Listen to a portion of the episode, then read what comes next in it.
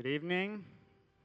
Add my welcome to Jason's. Glad you are here to think about God together.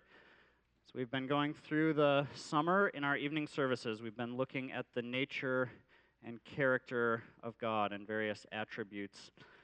Tonight, we come to his presence. Where is God?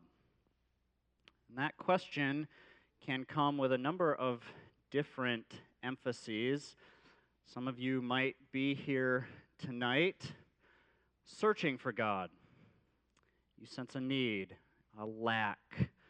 You uh, know that there is something more out there, but you're not sure what it is. And so, where do you find God? A church is a good place to start. Glad that you're here.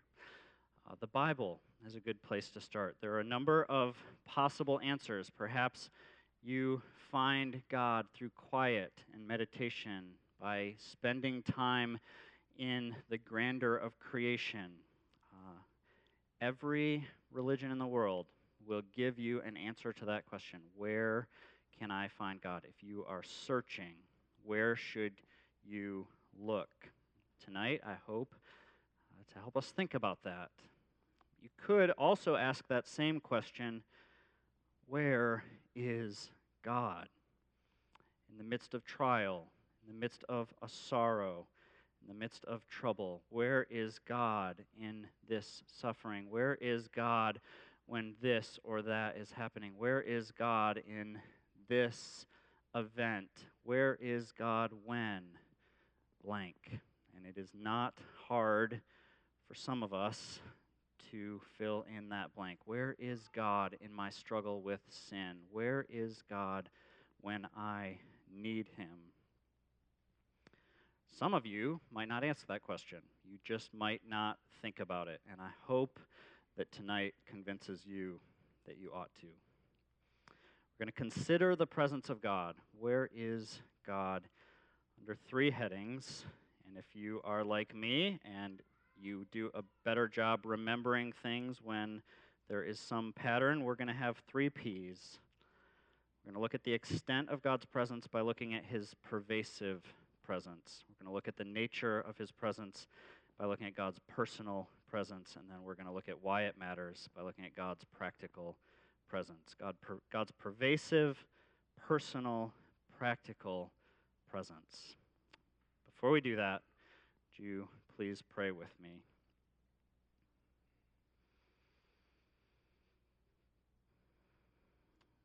Father, you know even better than we do how inadequate we are to understand, to wrap our minds around the immensity of an eternal, all powerful, all wise, just, loving, good God.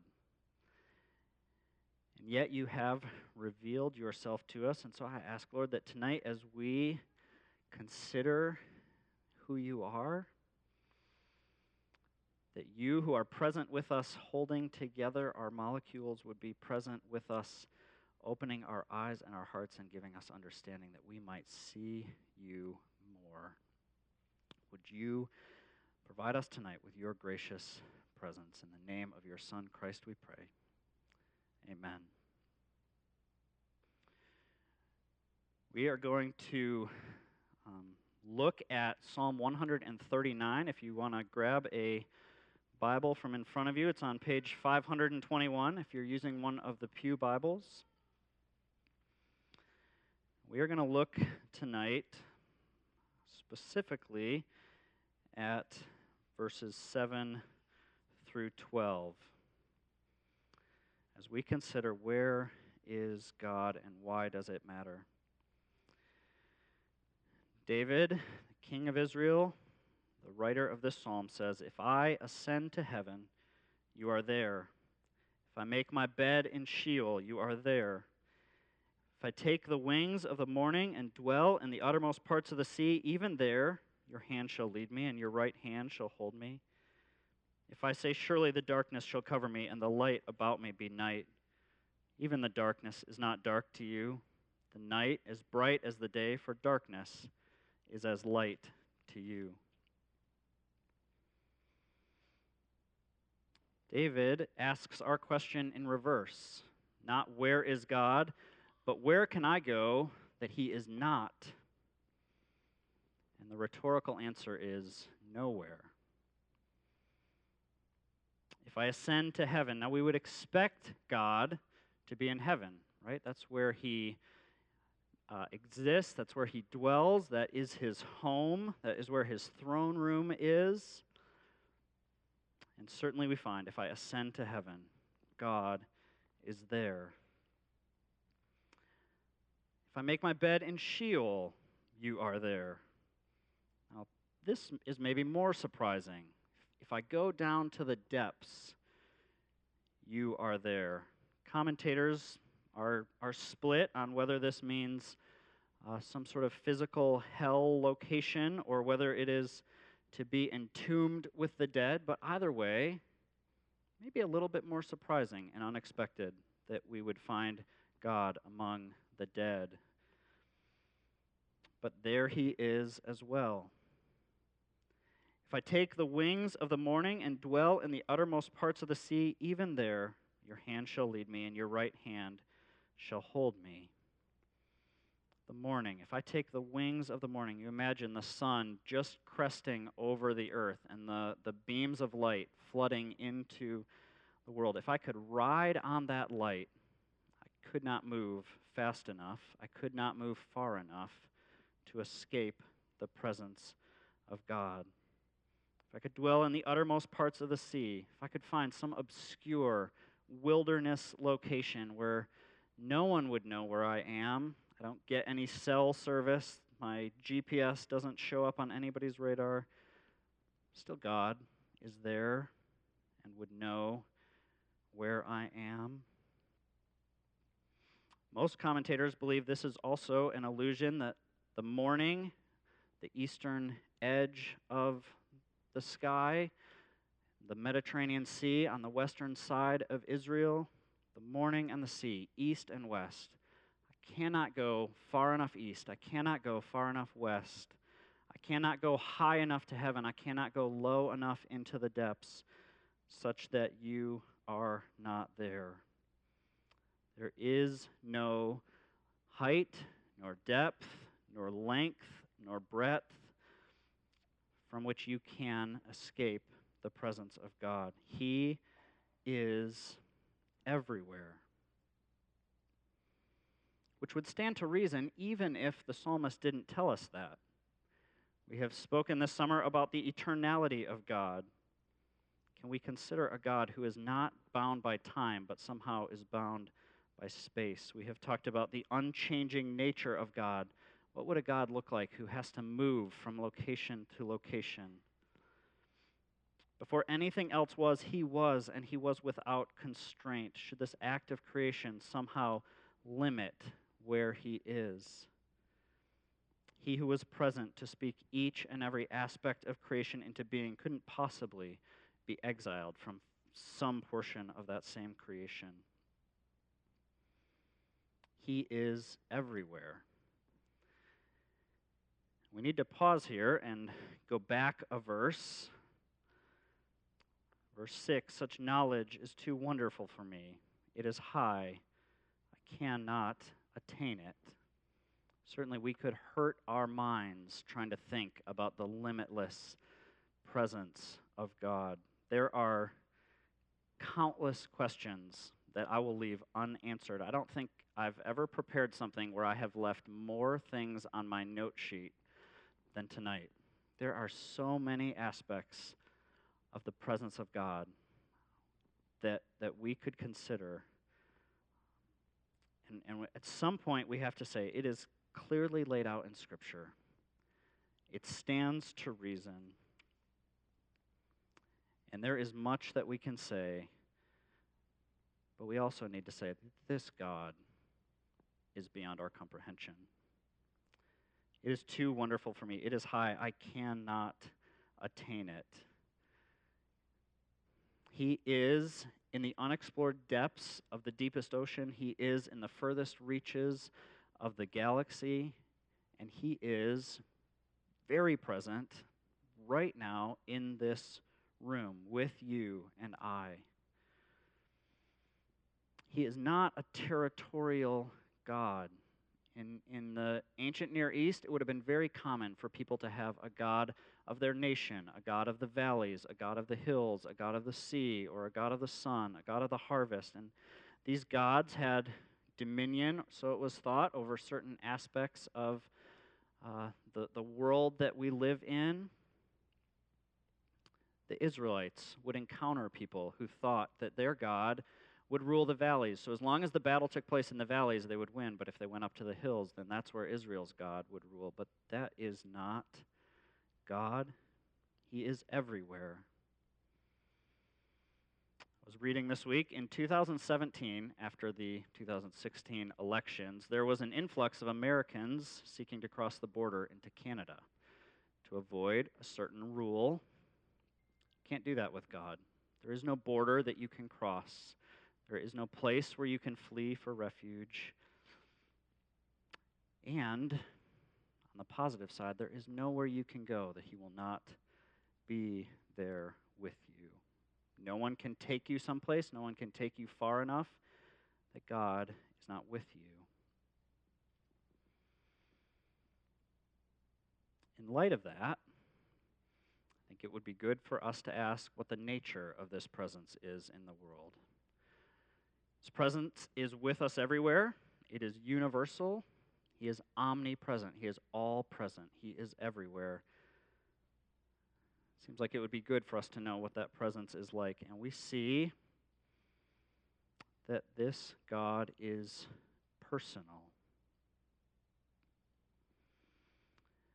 There is a theory that has some support out there that uh, there, there is a God who made everything and then sat back to watch it work according to the laws with which he set up. The divine watchmaker is, is what this is called. It is an attempt by people who want naturalism and deism to, to be able to be true and yet still need an explanation for how things began. Like a watchmaker sets all the gears in place and starts the, the process and then backs away and watches it go. They say God is the creator, but he is not present. That is not what the scriptures teach. No matter where he goes, the psalmist concludes, Even there your hand shall lead me, your right hand shall hold me. It is not just that God is there, it's that God is leading, He is holding. We read a little later in Psalm 139 He is knitting people together, He is active in His creation. He is active where He is present. He is a personal God, and this personal God is present everywhere. Another error is to say that certainly God is present in creation because he is creation. God and creation are one, pantheism. Maybe you believe that everything is God and God is everything. That also is not what the scriptures teach. The Apostle Paul encounters some people in Athens, and he is telling them about this God they don't know. He says, Yet he is actually not far from each one of us, for in him we live and move and have our being, as even some of your own poets have said. For we indeed are his offspring.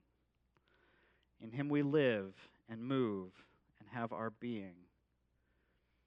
We are not God. He is not us. The trees are not God. He is not the trees. He is distinct from his creation, and yet he is all around everywhere.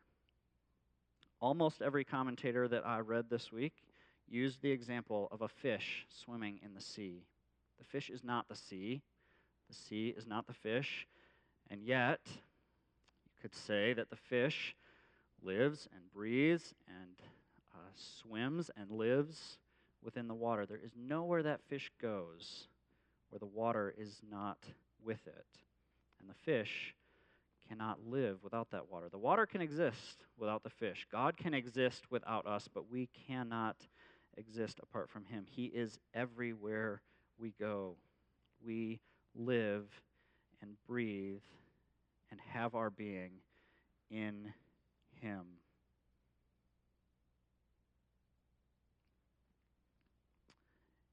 Presence is so all encompassing that, like the air that we breathe, we can easily ignore it and forget that it is there.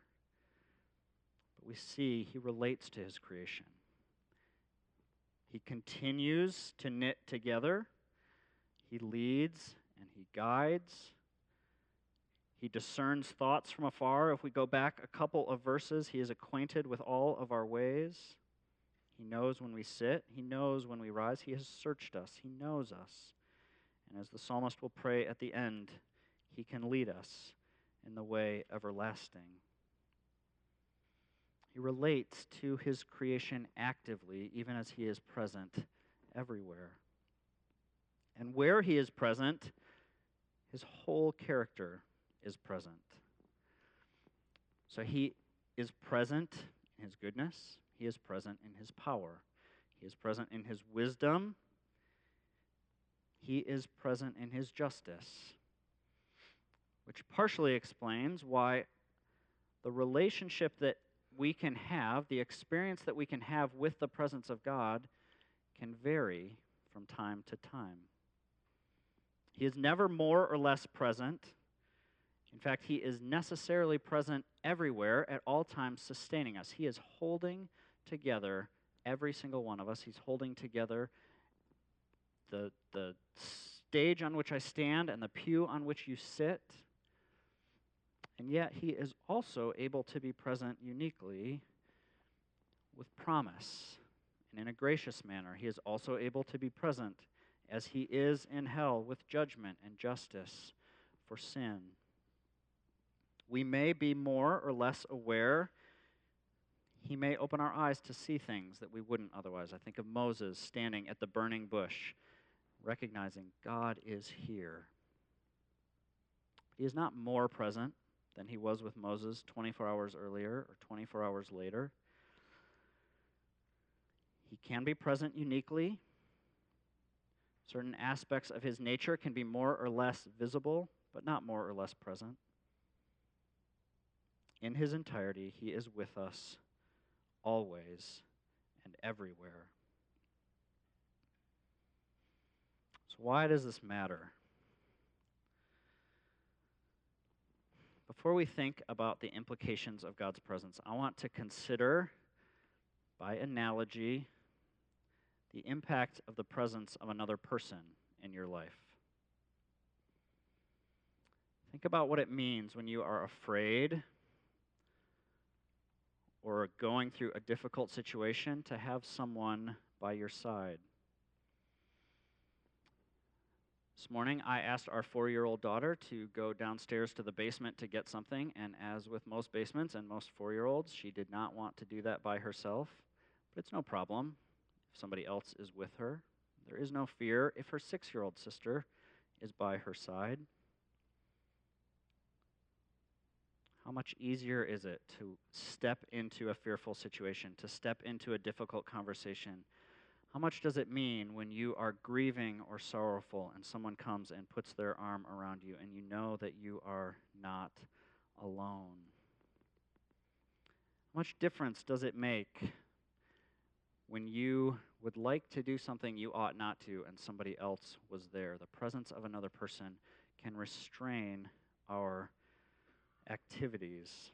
I am ashamed to admit I am much shorter with my children when you all are not around. When somebody else is there, there's just a patience that I want to manifest that is harder for me when I'm by myself. It can embolden you to do something that takes courage. I think of numerous stories of warfare and battle where having somebody at your side makes all the difference in moving forward versus running backwards. And what a difference it makes to celebrate joy with someone else. I was reading yesterday an article about some of the people who were in the control room in Houston when uh, Apollo 11 landed on the moon. And universally, they talked about what a privilege it was to be a part of something with so many other people, and what a privilege they all felt to be able to be in that room and to be able to celebrate with other people rather than watching back at their uh, homes or listening on the radio.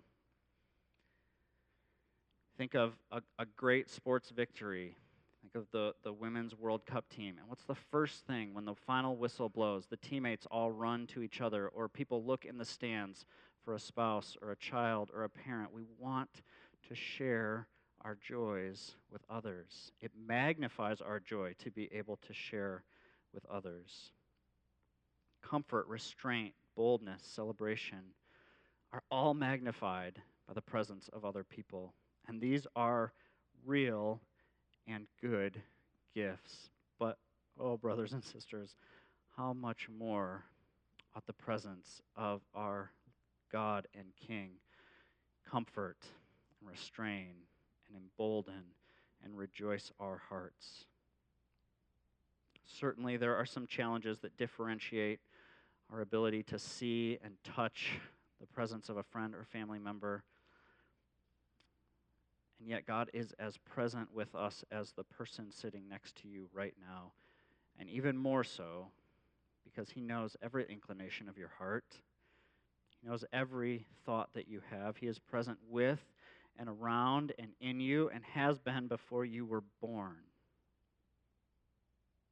Think about someone that you have known for years and years and years, and there is just a certain sweetness to being with someone who has watched you through various stages of life, who you have watched through various stages of life. You have known each other, when you have walked through joys and trials together for years and years and years. God has been with you always and will be with you always. So his presence ought to make a difference. Serves, first of all, as a warning. It is foolish to think that you can hide from God. It is futile to try. And people have been trying since the beginning. When Adam and Eve first sinned in the Garden of Eden, they hid, thinking that God would not be able to see them over and over again. Their son, Cain, killed his brother and thought God was not there. He did not see. Jonah ran the other way, thinking, God wants me to go that way. I'm going to get on a boat and I'm going to go this way. David, the writer of this psalm, thought he could keep his adultery and murder from God. There is a story in the book of Jeremiah where some prophets are prophesying that God is saying such and such when he has and not, and not, not said that. And this is how God responds Can a man hide himself in secret places so that I cannot see him, declares the Lord? Do I not fill heaven and earth, declares the Lord? You cannot run from God. You cannot hide from God. Not only is he present, David says, even darkness, which veils human sight, does not help. God's presence is everywhere, and it brings light everywhere it goes. We are so prone to think that darkness can hide us, yet God sees. He is present and sees every action, every motivation of the heart, every thought of the mind. And yet I am struck, I think it's universal, certainly in my own heart, how willing I am to do things in the presence of God I would never do in the presence of another person. How valuable would it be to me to think more often that God is with me? One theologian stated that when we sin, we either believe that God doesn't see or that he doesn't care. We've talked so far tonight. He is there, He does see. We need to know that He cares also.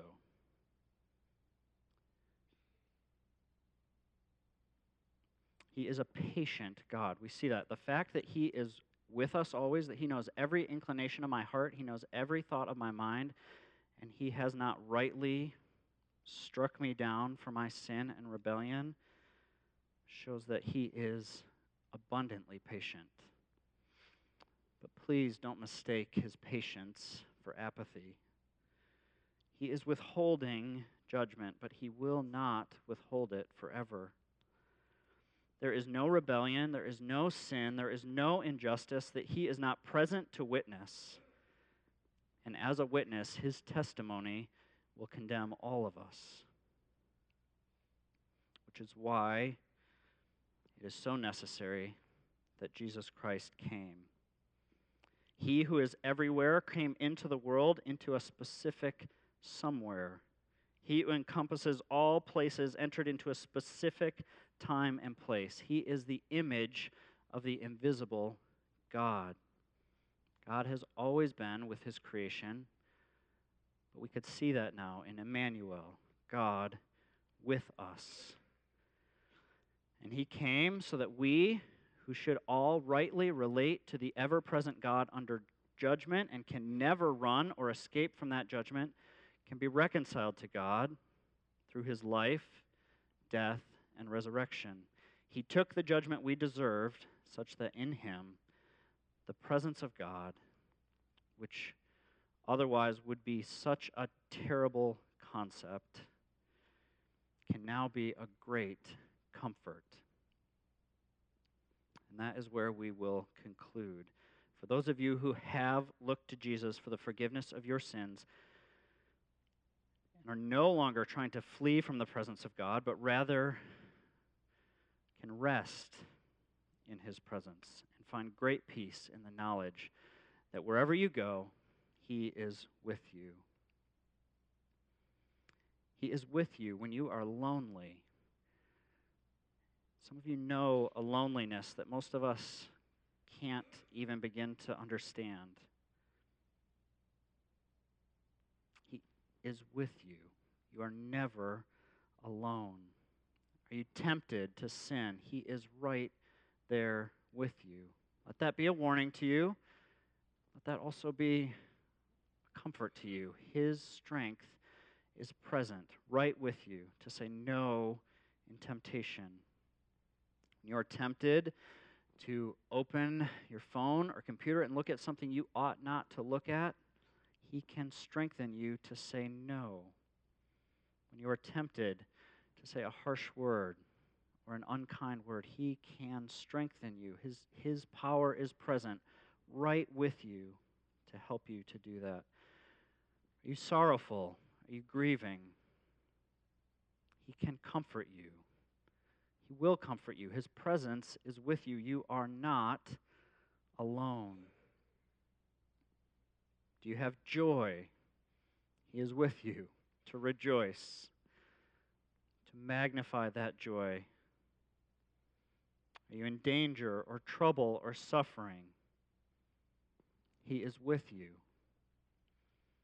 The same David who wrote this says, Even though I walk through the valley of the shadow of death, I will fear no evil, for you are with me. Your rod and your staff, they comfort me. A story in Jesus' life where he is on a boat and a huge storm comes up. And the apostles, his followers, the disciples, are terrified that they are going to drown. Jesus is sleeping. They wake him up. And he stands up and he says, Peace, be still. And the wind and the waves stop. had they known who Jesus was, and they didn't, because their response is, Who is this? Had they known who was with them, would they have been as afraid? And yet, Jesus, through his Spirit, God in his presence, is as with you as Jesus was with those disciples in the boat. The best example that I know of of seeing this lived out, sure there are many good examples, is a man named John Paton. He was a missionary to cannibalistic island peoples. He faced almost perpetual danger, faced innumerable losses, dug graves for wives and children. Almost unbelievable as you read through his autobiography, the, the dangers that he faced from disease and sword. Countless times he thought he had reached the end of his life. And this is what he says Without the abiding consciousness of the presence and power of my dear Lord and Savior, nothing else in all the world could have preserved me from losing my reason and perishing miserably. In his words, Lo, I am with you always, even until the end of the world, became so became to me so real that it would not have startled me to behold him, as Stephen did, gazing down upon the scene it is the sober truth, and it comes back to me sweetly after 20 years that I had my nearest and dearest glimpses of the face and smiles of my blessed Lord in those dread moments when musket, club, or spear was being leveled at my life. Oh, the bliss of living and enduring as seeing who, him who is invisible. As you read through this man's life over and over again, as he is faced with peril, he responds with trust he responds with hope. He responds with confidence that my God is with me. Such that it wouldn't have surprised him at all to look up one day and to see a vision of God as Stephen did as he was being killed for his faith in Acts 6. There's one specific instance where a friend warns him that he needs to escape his home, and he climbs up into a tree just before a, a gang of attackers arrives at his house. And he says, The hours I spent there live all before me as if it were yesterday. I heard the frequent discharging of muskets and the yells of savages, yet I sat there among the branches, as safe as in the arms of Jesus. Never in all my sorrows did my Lord draw nearer to me and speak more soothingly in my soul than when the moonlight flickered among those chestnut leaves and the night air played on my throbbing brow. As I told all my heart to Jesus, alone yet not alone, if it be to glorify my God, I will not grudge to spend many nights alone in such a tree, to feel again my Savior's spiritual presence, to enjoy his consoling fellowship. If thus thrown back upon your own soul alone, all alone, in the midnight, in the bush, in the very embrace of death itself, have you a friend that will not fail you then. Do you know, Christian, that wherever you are, you are as safe as in the arms of Jesus? Me conclude by echoing Paton's question. Wherever you find yourself, even the very embrace of death, have you a friend? that will not fail you then. If you are running from God or seeking to hide from Him, stop. It is a futile endeavor. Turn to Him instead. And if you have turned to Him, He is present everywhere.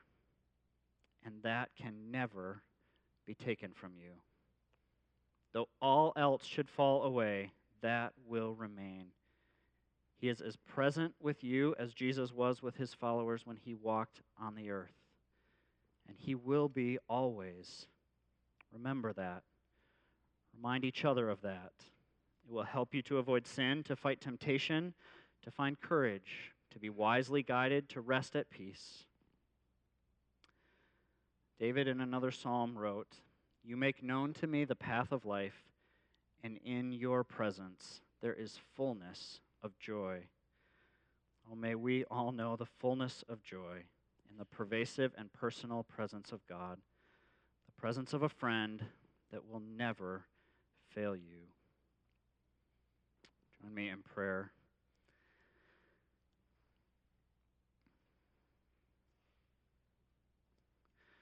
Father, you know I was convicted this week. When I pray, I tend to think of sending up a prayer somewhere far above and hoping that you receive it. And yet, Lord, you are right here with us as we talk to you. And you hear us. Do you hear our prayer and make your presence be a warning to those of us who need that and a comfort to those of us who need that. Search us, O God, and know our hearts. Try us and know our anxious thoughts. See if there is any offensive way within us, and lead us by your presence in the way that is everlasting. In the name of your Son, Christ, we pray. Amen.